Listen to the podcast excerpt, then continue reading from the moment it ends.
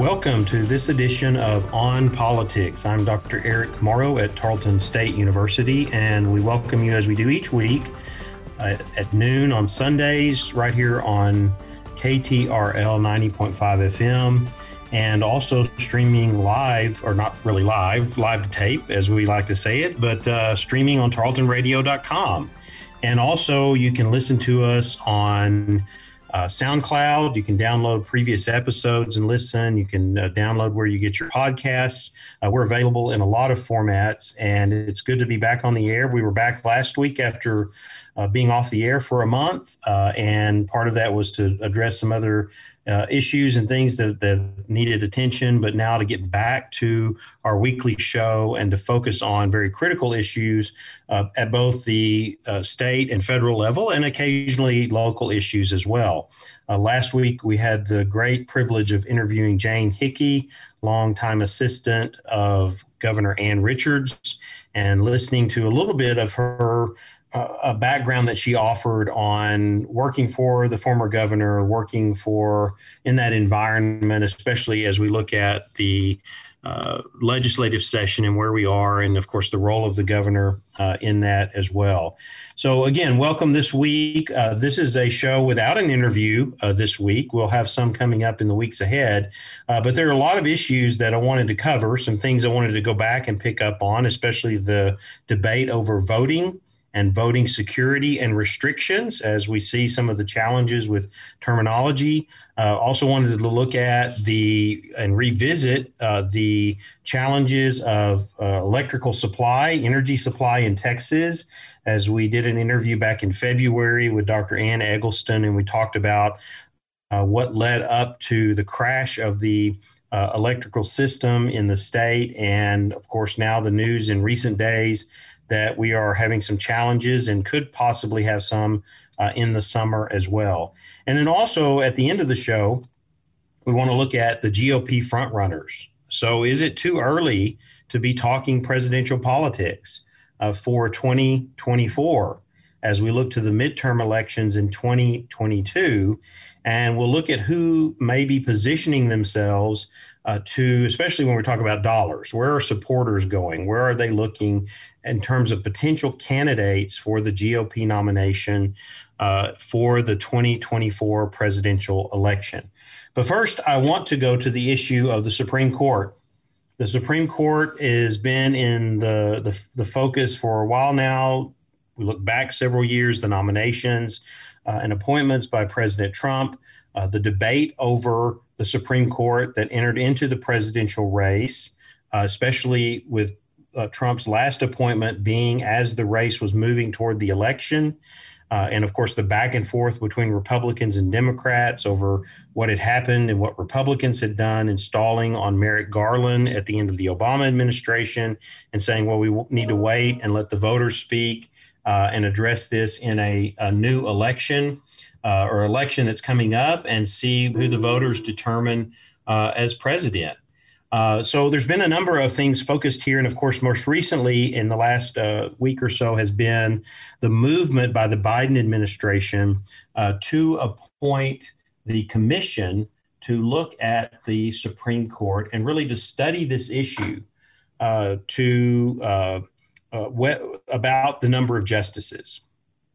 so we know this debate revved up during the, the presidential election campaign uh, when, uh, because of Trump's appointments, some in the Democratic Party started pushing and saying we need to uh, raise the number of justices. If we get control of Congress, Congress is the one designated by the Constitution to determine this. It's not set. Uh, then the consideration of looking at adding justices in order to counter uh, the Trump appointments, which, if you look at this in terms of uh, political ideology and where the candidates fall, uh, it uh, some would say, okay, this gives the, the the Republicans or conservatives a six three advantage on on the court. Now, first of all, I want to point to that and say that that is that is politicizing the Supreme Court, and we know and we have to realize that that is a factor because these are presidential appointments. Uh, but we also have to realize too that that people appointed to the court are there until they resign or for life. Uh, they uh, are there in terms of their legacy, and they're concerned about that as well. Uh, and sometimes it surprises us the way uh, people decide on, on various issues in trying to interpret the Constitution and constitutional law. Uh, so, looking back at the history of this, just to kind of catch everyone up and, and talk about this for just a moment, is that in the history of this, we're looking back and, and seeing that you know, early on, three justices, a fourth is added. It's not until 1869 that the the number of justices as we have it today uh, was set. I'm sorry, 1867 was set uh, at nine, nine justices as we have, have it today, and it has remained at that level uh, throughout all of the time since. Uh, even during the attempts of, of Franklin Roosevelt in his second term uh, to look at the issue of expanding the number of justices, given the Supreme Court's role in striking down um, uh, many of the programs that he was proposing uh, to uh, try to bring the country out of depression, uh, to try to uh, strengthen the power of the federal government in navigating this very difficult time.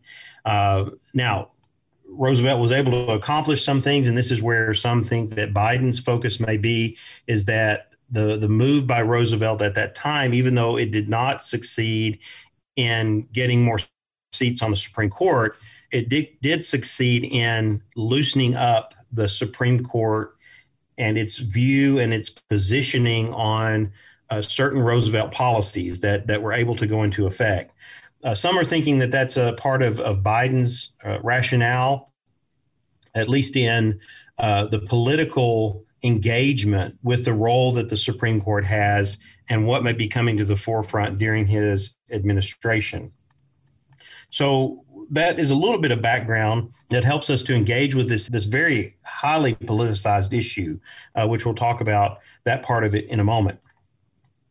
I want to bring in a couple of other factors for us to think about as well. One is that polling, if we want to look at this in terms of public opinion, while yes, a larger number of Democrats uh, favor adding seats to the court compared to overwhelmingly a large number of Republicans, uh, if you average all this out, uh, the consensus, uh, well, or we'd say consensus, we'd say the majority of people are not in favor. It's a slim majority, but it's enough to say, okay, this is not really a, a as prominent an issue as maybe it's getting attention uh, by politicos and by uh, Republicans, Democrats, and so forth. Uh, so polling is not supporting this. The second thing is is the actual makeup of the commission and, and really the power that it's been given. So if you look through uh, the several press releases from the White House, if you look through the committee appointments, if you look through the executive order appointing or creating the presidential commission on the Supreme Court, uh, there there are some concerns here. One is that it, it is the membership of the committee. While it says that it's bipartisan, it's very heavily uh, includes uh, those that would be identified with a liberal or progressive ideology, even though it is many people who are leading constitutional scholars, uh, teaching in law schools and, and, and, engaged with this with with varied experience with the federal courts and so on. So it's a, it's an impressive group of people by by far, but it's also uh, very clear that there is a an attempt to focus on where this call is coming from, and we see it within uh, some of the elements of the Democratic Party that are saying the only way uh, that we can uh, address this to to bring back balance to the Supreme Court uh, is to add seats to the court. And in saying that, I want to go to a clip uh, that I want us to to share with you. Uh, that was the press conference. That was offered on the occasion of announcing new legislation that has been proposed in Congress uh, you had Senator Ed Markey, you had Representative Jerry Nadler, uh, who came out and announced this new legislation that was being proposed in Congress uh, to uh, increase the number of seats on the court by four. So let's listen to this and then we'll come back and talk about some of the other elements of that. So we are here uh, as a coalition uh, beginning this effort to ensure that we restore justice uh, to the Supreme Court. Um, this is uh, an incredible moment as we uh, introduced the Judiciary Act of 2021. We are here today because the United States Supreme Court is broken. It is out of balance uh, and it needs to be fixed. Too many Americans view our highest court in the land as a partisan political institution, not our in, impartial judicial branch of government. Too many Americans have lost faith in the court as a neutral arbiter of the most important constitutional and legal questions that arise in our judicial system. And I'm disappointed to say that too many Americans question the court's legitimacy. The consequence is that the rights of all Americans, but especially uh, people of color, women, and our immigrant communities are at risk.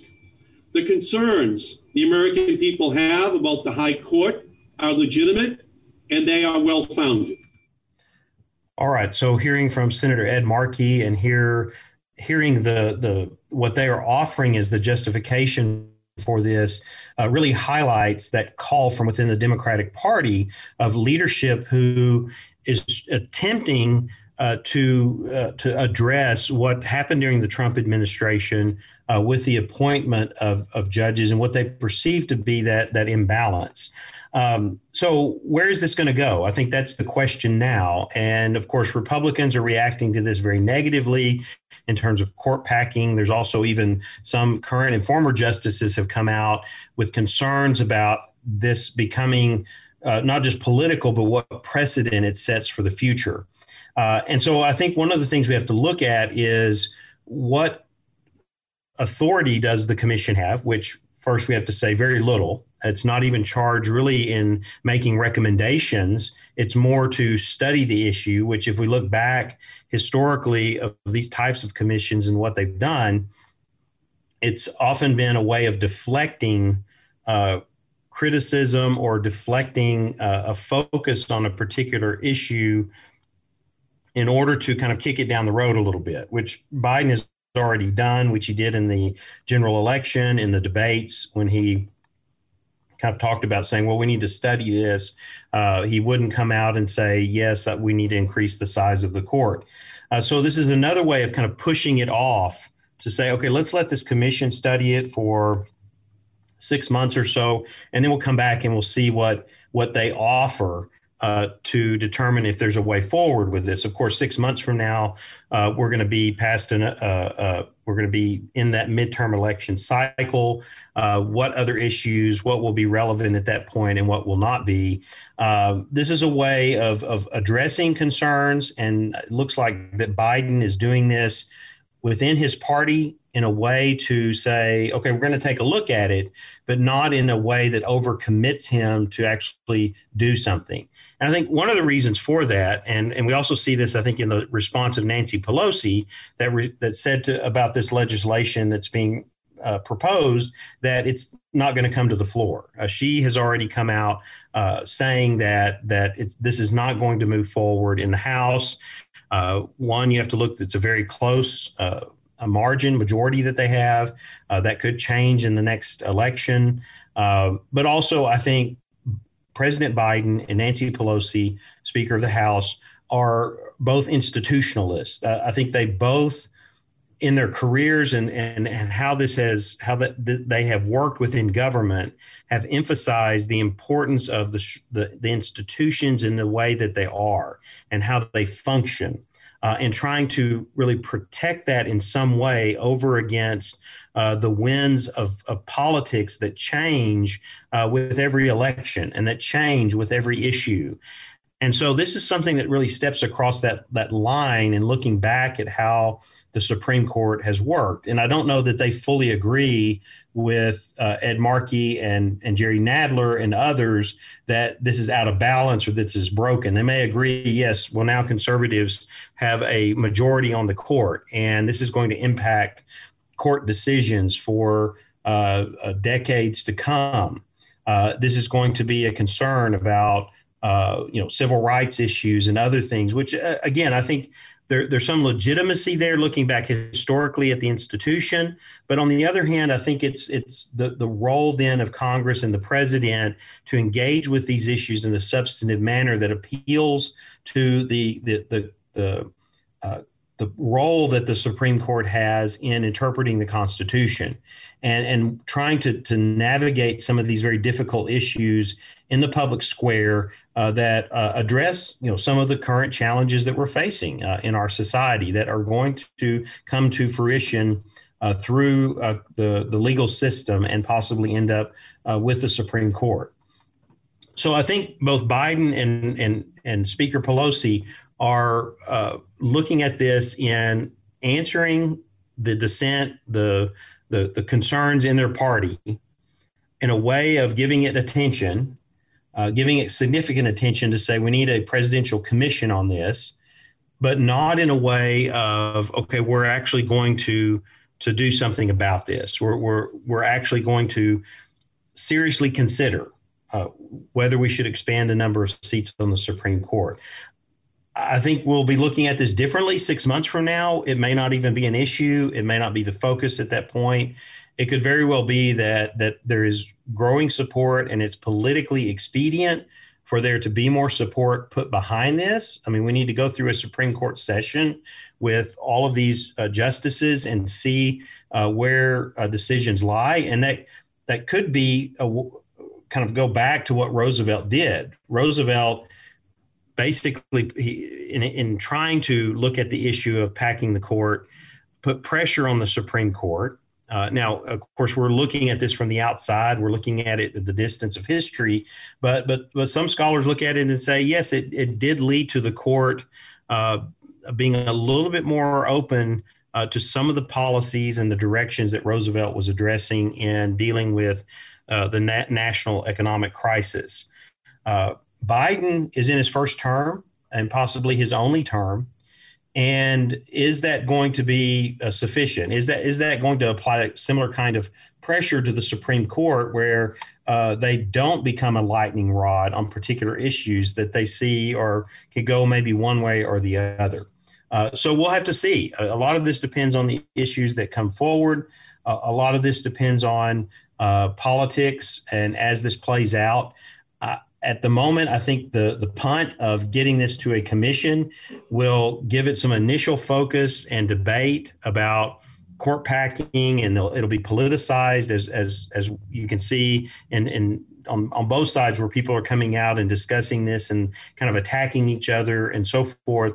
Uh, that will be ongoing, but think it will lessen uh, as we look at other challenges that we're facing and other things that need to be addressed, and especially when we're talking about the Biden administration. And I hope to get back as we're, you know, look at the hundred day review and we talk about uh, what's uh, been accomplished so far and what hasn't been, and what issues continue to be very challenging uh, uh, for the nation, and what are very uh, highly charged political issues as we look ahead.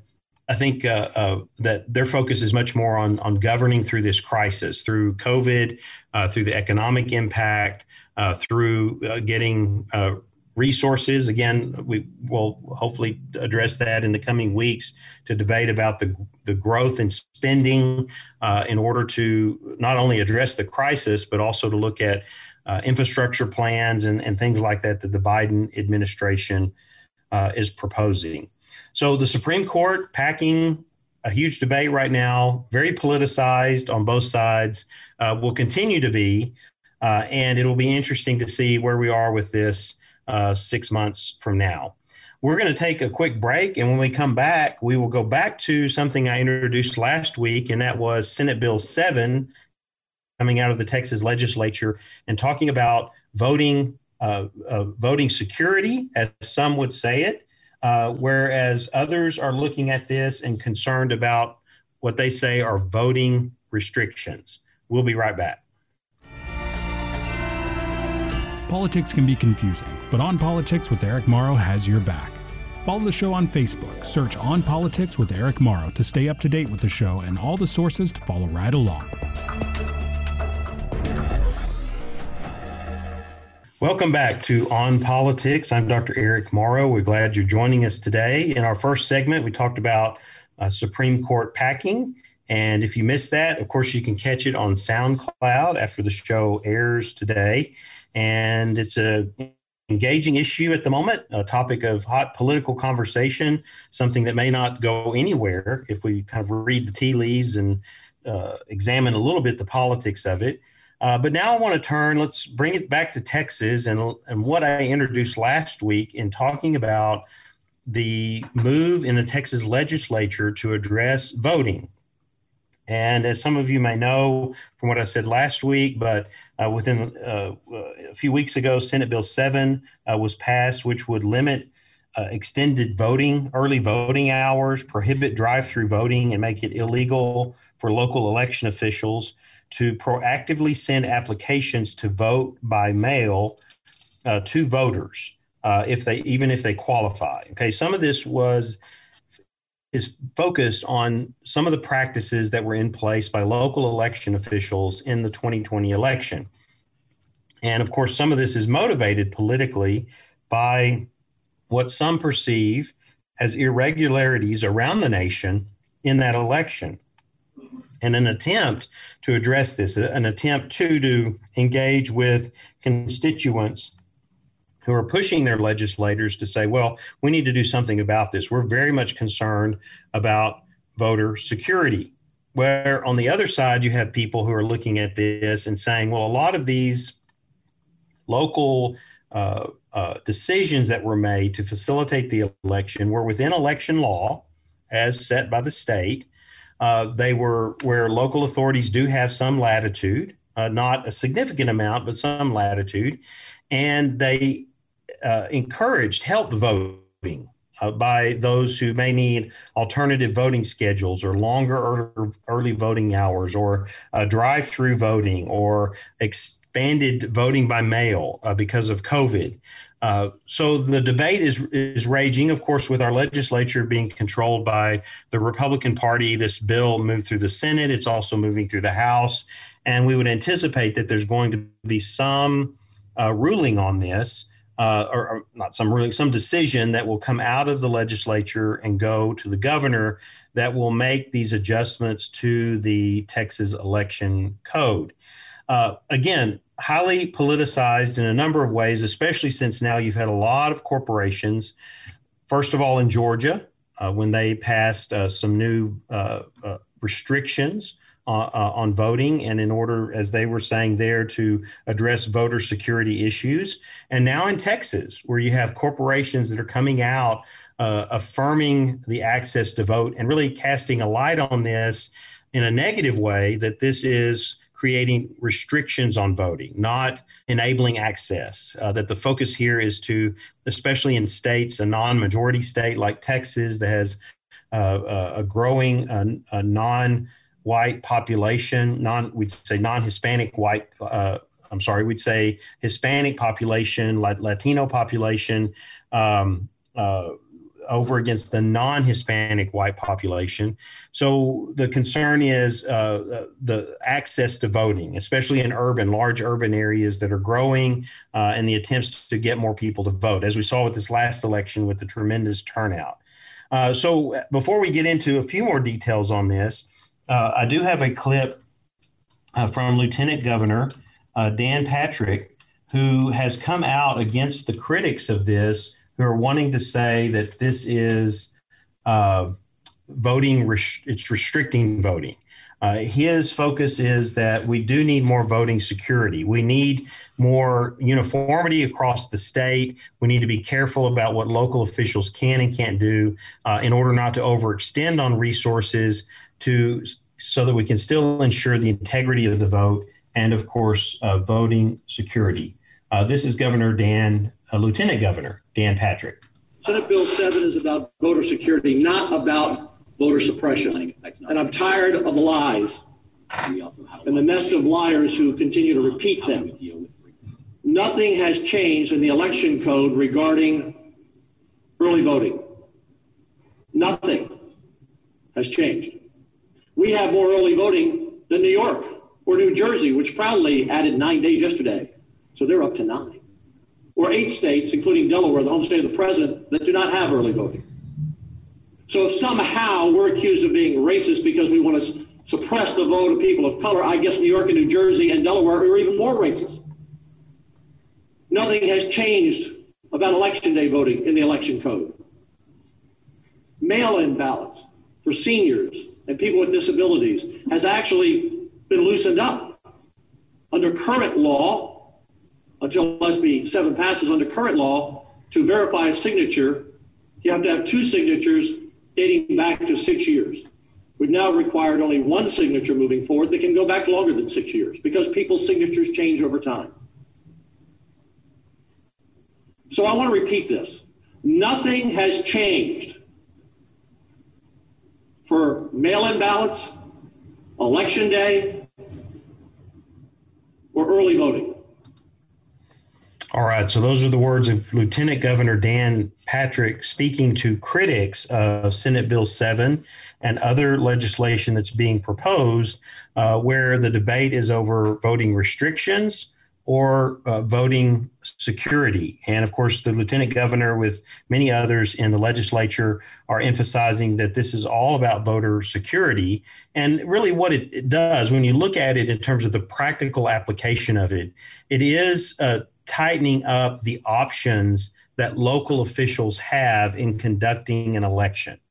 Okay, that I think that's that's where the focus is in what uh, Dan Patrick is able to say that we're not really changing any of this, although they, they are because they're they're limiting the latitude that local officials have to try to facilitate voting at the local level, uh, and and so that's where the debate is where he's saying no we're not changing it. Others are pointing and say well yeah yes you really are. You're taking options off the table. Uh, there are options that are not used by all uh, counties and all election officials uh, throughout the state of Texas.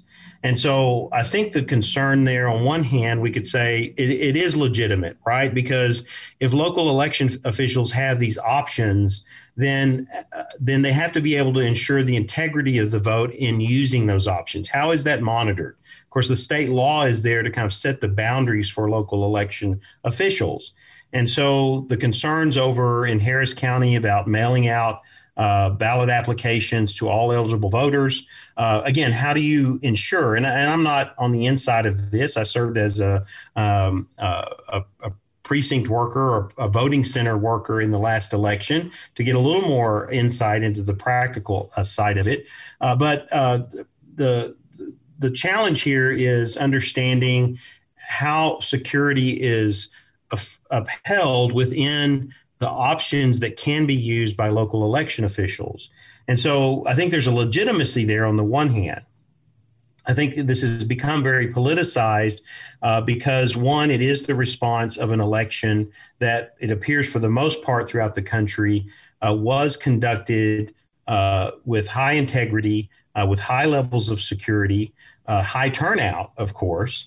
And of course, if you look back on the, the history of election laws, you know that we've constantly made adjustments. There's constantly issues and things that come up that then challenge the, the kind of boundaries that are set in place. So it's not unusual to have that. It's just that in this highly politicized and partisan environment we're in, this became politicized to the point of, well, we need to do something. Uh, because you have all these people who, no matter what the data says, no matter what state election returns said, what state officials are saying, what the Department of Homeland Security said uh, regarding this past election, something was wrong because of the, the, the outcome that happened, at least in terms of the presidential race, right? Because here in Texas, the, the Republican Party maintained control of the legislature uh, they lost one seat in the Senate, which was expected, but it was not a, a, any kind of swing in any way.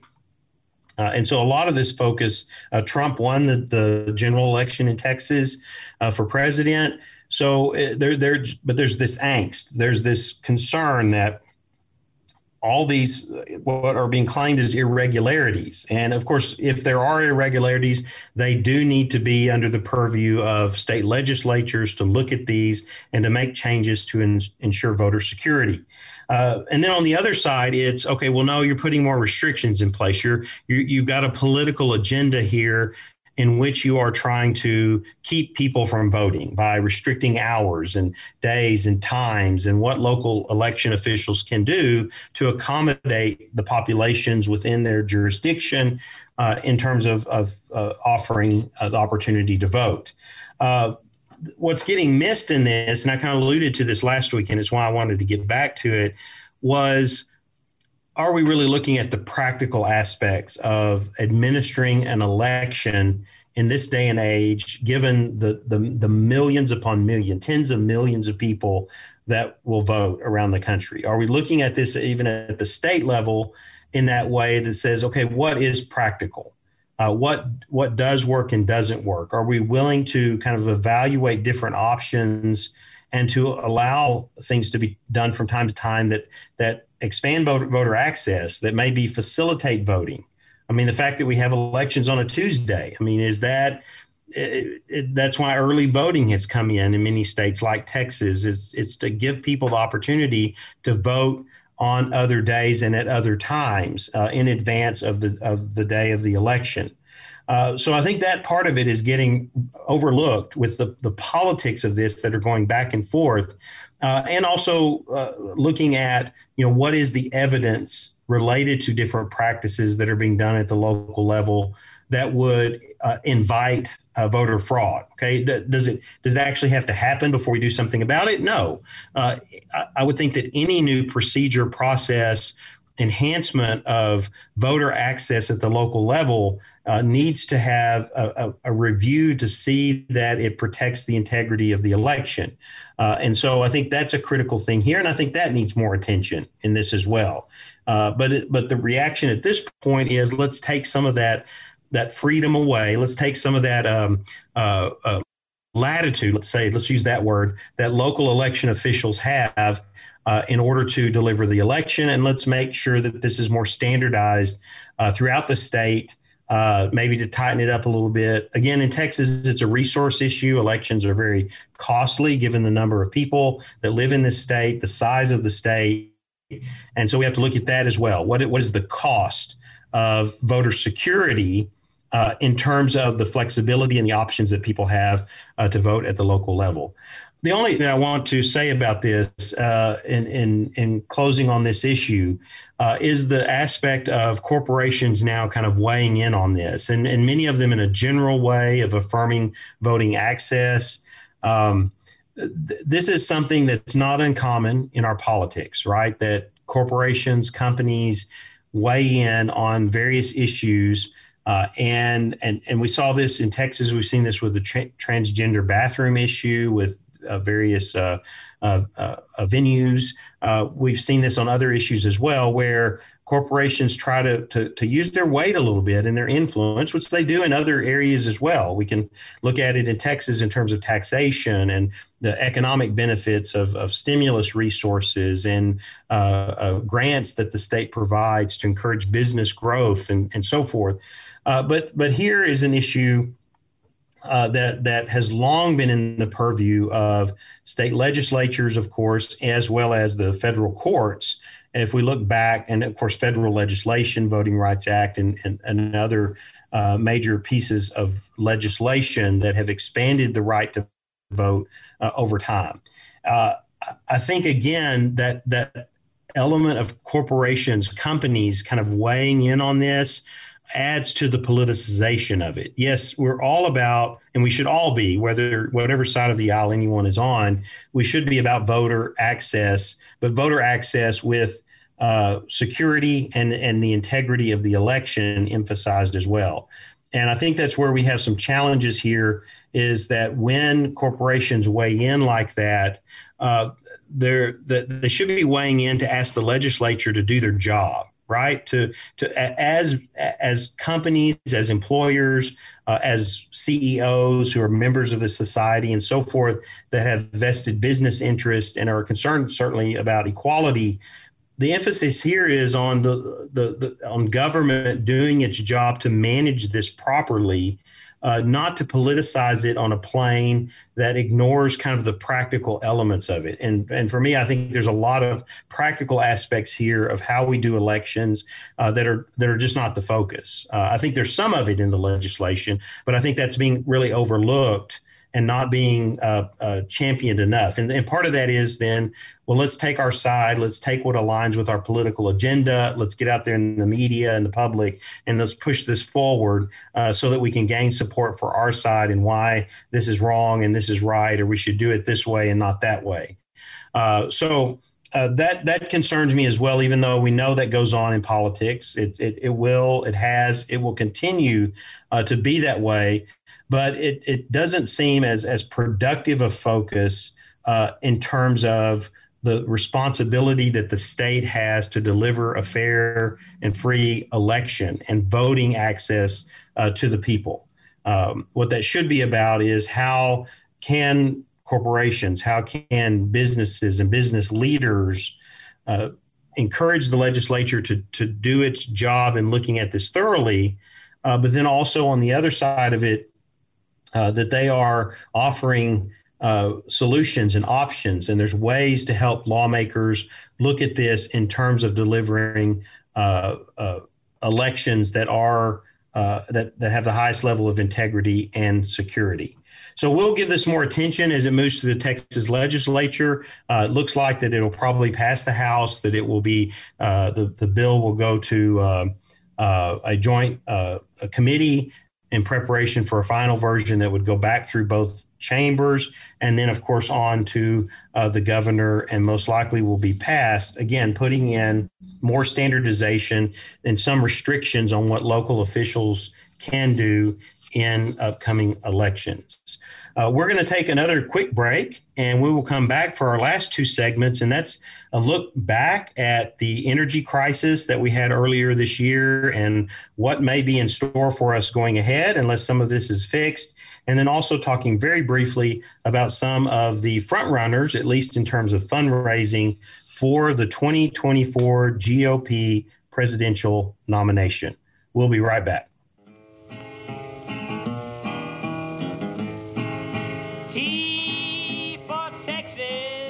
T for Texas is a Texas based history podcast from historian Dr. T. Lindsay Baker.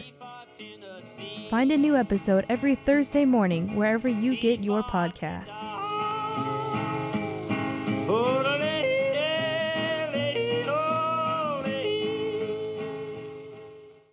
Welcome back to On Politics. I'm Dr. Eric Morrow, and we're glad you're joining us today. This is a, one of those catch all shows where we're trying to bring you up to date on a few issues and look at some things that need to be in front of you uh, in the world of politics and policy. Uh, of course, today we focused on packing the Supreme Court. We have focused on voting restrictions or voting security in Texas, uh, depending on how uh, you look at that issue. I think it's a little bit of both. Um, and now we turn to, in the last part of the show, I've got two issues that I want to deal with one in Texas and one on the national level. Uh, but first of all, this past week, uh, Texans were asked to conserve electricity because the supply of power could barely keep up with demand. Uh, and wow, this raises concerns, right? Especially when we're looking at summer uh, just around the corner, and we know that in Texas that summer can be hot, it can be dry, uh, it can be uh, not much wind to help cool us off. And so, what does this mean going forward, and what are the issues? Well, a part of this uh, concern uh, was due to uh, power plants that have been offline due to maintenance um, and some of this being the result of the winter storm we had, which created that massive failure across the state in our electrical power grid. Uh, if you were with us on in February, uh, our episode that aired on February 28th, we interviewed Dr. Ann Eggleston, uh, the director of the Center for Environmental Studies here at Tarleton State University. And we talked about how this is set up and, and Texas having its own grid and what really led to these extreme temperatures that caused the failures because uh, the electrical providers were not prepared uh, for that type of weather for an extended period of time, and thus this this collapse uh, of the energy grid uh, in the state. So, with that fresh in our minds, and just having happened uh, a few months ago, now we are hearing, okay, conserve. Uh, our grid can barely keep up. Well, okay, one part of this is the damage that was caused and the need to get things fully back operational, repaired uh, in order to handle the demand uh, in Texas. But there is some concern about the summer uh, in the state, uh, especially that severe weather could cause, and we're talking about extreme weather here, hot weather, severe drought uh, low winds, uh, so those turbine wind turbines uh, don't turn, uh, could lead to more uh, power outages. And so this is being looked at now, certainly by the Texas legislature, as they look at what is need, what needs to be done to bring the um, uh, the grid up to operations in that will meet the demand, the growing demand in this state that continues to um, have population growth and business growth that then needs more power. But there are a couple of, of uh, scenarios here that have come out from ERCOT. If you remember ERCOT, which is uh, the reliability council that that manages this on behalf of the state, and there are three scenarios that are possible for this summer, and that they're attempting to look at to say, okay, what what would be the outcome here? So the first scenario uh, involves drought, similar to what the state saw in 2011, combined with low winds, several natural gas plants offline, and an increase in economic activity as the pandemic eases could leave the power grid short by three 3,600 megawatts, or enough to power 720,000 homes. Okay, so that that definitely has an impact when you're talking about that many homes uh, that could be it could be possible. Uh, the second, add low solar power generation to that first projection, so a cloudy day, and the grid would be short. 7,500 megawatts or enough to power 1.5 million homes. Okay, that number just doubled, right? Number of homes that, are not powered because of low wind, low solar, uh, with a few other plants offline due to uh, the either the damages or in the way that they rotate and, and, and, manage all of this. The most extreme scenario that is being looked at by ERCOT is a severe heat wave across the in, entire state, combined with outages for every major power source, would leave the grid short 14,000 megawatts or enough to power 2.8 million homes. Okay, so this gets to that more severe case. And they're looking at these scenarios to say, okay, how do we address and overcome them? So, what happened this past week is that Texas's grid supply and demand and the balance of it uh, fell below the safety margin of 2,300 meg- megawatts in excess supply. Okay, so the grid was producing excess, which it always does, and that excess is there as a as a uh, precaution that came down uh, to the the level that they say, wait a minute, this is not going in the right direction, and thus additional precautions uh, are, are, kick in according to ERCOT policy uh, and how they manage this, so that they don't have uh, the massive failure that we saw uh, earlier uh, in the year. so there are debates going on. What about these scenarios? What is the chance of them occurring? of course, we look back in February at what happened uh, of course, that was not expected, uh, and it, it, happened, and we, we, we weren't prepared. It's very clear uh, that we weren't prepared uh, for the results of it and uh, what uh, caused the, that catastrophic event that left so many people without, without power, many many for days. the ERCOT will be coming out with a final summer assessment in May by May sixth. that will then include these scenarios and we'll look at what recommendations and options that they have in the state uh, in order to uh, address the possibility of these uh, things happening. Uh, so it's it's it's something that we all need, I think, to be aware of. We need to be aware of the role government has. I think we focused on this back with our interview with uh, Dr. Eggleston, where we talked about the legislature, uh, the governor, uh, the role that ERCOT has uh, with the uh, in in managing this, and how how government should be addressing such a, the, a critical need. I mean, the fact that we're so dependent on electrical power. Uh, and there are so many uh, things, businesses as well, in terms of their operations, uh, gas stations, um, and our homes, of course. And of course, certainly our medical facilities. And of course, some of these things have uh, backup resources, but those are not meant for an extended period of time. They're meant to get through a very short crises to then provide whatever services uh, that are being that need to be maintained for the health and well-being. So we'll look at this. It, it, right now, these scenarios are, are are not as likely because some of the projections from the uh, NOAA and from other weather sources uh, are looking ahead and saying that uh, we will have above average temperatures. Uh, but uh, is it going to be a heat wave? Is it going to be drought? Is it going to be uh, low wind? I think based on what we experienced in February, we need to be prepared for all of these things. Now, in this last segment of the show today, I want to turn to the presidential race for 2024. And we may be going, wow, we just finished an election. Uh, we have an, an, administration that's nearing its, its 100 days in office.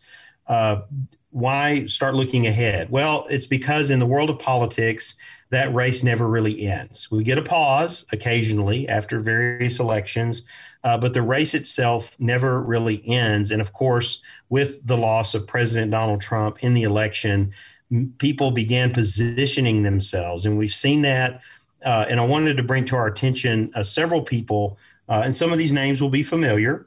Uh, but they are people who are out in front and are fundraising and are positioning themselves. One that has come to uh, the, the, the forefront in recent weeks is Florida Governor Ron DeSantis, uh, who has begun um, raising uh, funds and, and really having people come to him and, and organizations come to him uh, that have resources and are looking at him as uh, in fact, I saw a political article said that a, a nicer version of Donald Trump.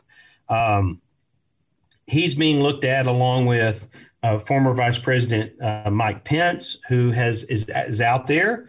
Uh, but does he have the ability to draw uh, the kinds of resources that some of these other uh, candidates now, potential candidates? So, the, as the Republican Party looks at this going forward, uh, national donor interest, as, as, several articles have pointed out, is very, very much interested in Governor DeSantis. Um, they're they're lining up to support his reelection effort in 2022, uh, which would be a good opportunity for him to be on not just the state but national stage, uh, and then to position himself for 2024. We've seen the, in interviews that have been conducted among contributors and fundraisers in the Republican Party that uh, this focus is, is shifting to DeSantis and looking at him uh, not just because of his because of Florida, but uh, by many throughout the country as having him having a major political future uh, in the Republican Party. So DeSantis, Florida Governor Ron DeSantis, who will be up for reelection in 2022, is a prominent name in the field.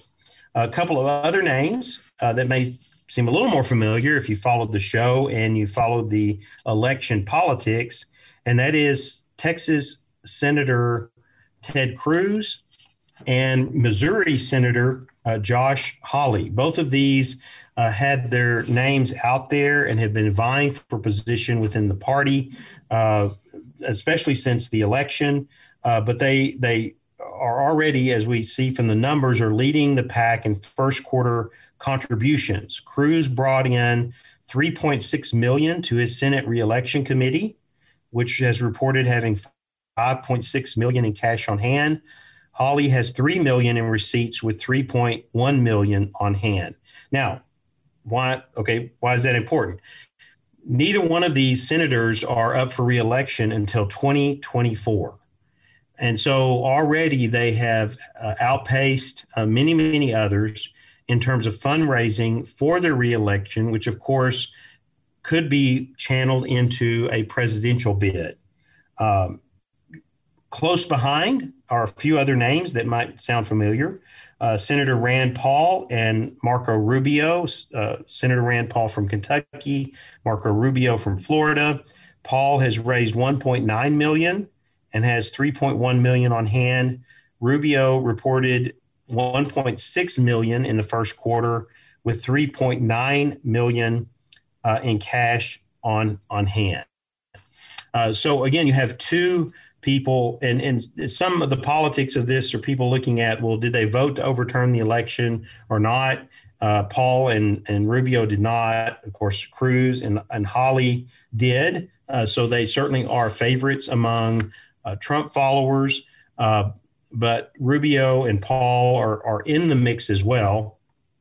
And we we if we look at this early on in this process, these are, I think, the net, some of the names to watch. Now, we are so far out from a presidential election, or at least from the beginning of the, the primary process in the year leading up to the election, that there could be a whole host of other names uh, of people who come forward and who rise to the top through the midterm elections, through whatever uh, crisis or policy issues that are addressed on the national level. Uh, there is still plenty of time. Uh, but it is interesting to look at some of these and depending on their relationship or alignment with the Trump administration uh, and where they may be in terms of their ability to raise money. Again, this is going to be uh, a focus as it is in every presidential election and that is resources. How do you raise the the, the hundreds of millions of dollars uh, that are needed uh, in order to to fund a campaign? Uh, now we saw a little unconventional approach with President Trump and his uh, campaigns, uh, but we are, are we, we, will certainly be back, I think, to seeing uh, the need for those resources. So this is an area that we'll track. We'll be looking at those names as they come forward. We'll be watching uh, to see, especially on the Democrat side, because Biden uh, had said about being a one-term president. Is that mean they're going to be front runners moving forward as we move further through his administration? Uh, but those are the things that you can uh, listen to on politics and learn more about each week right here on KTRL 90.5 FM. We thank you for joining us this week. Uh, be sure to follow our Facebook page that's on Politics with Eric Morrow uh, for related articles, news, and information.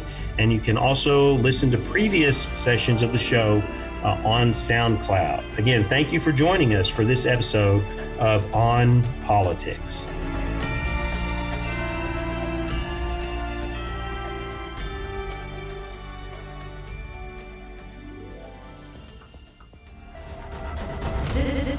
Tarleton Radio Network podcast with production from me, Taylor Welch, and me, Carissa Cole. Find more great shows by searching Tarleton Radio Network wherever you get your podcasts.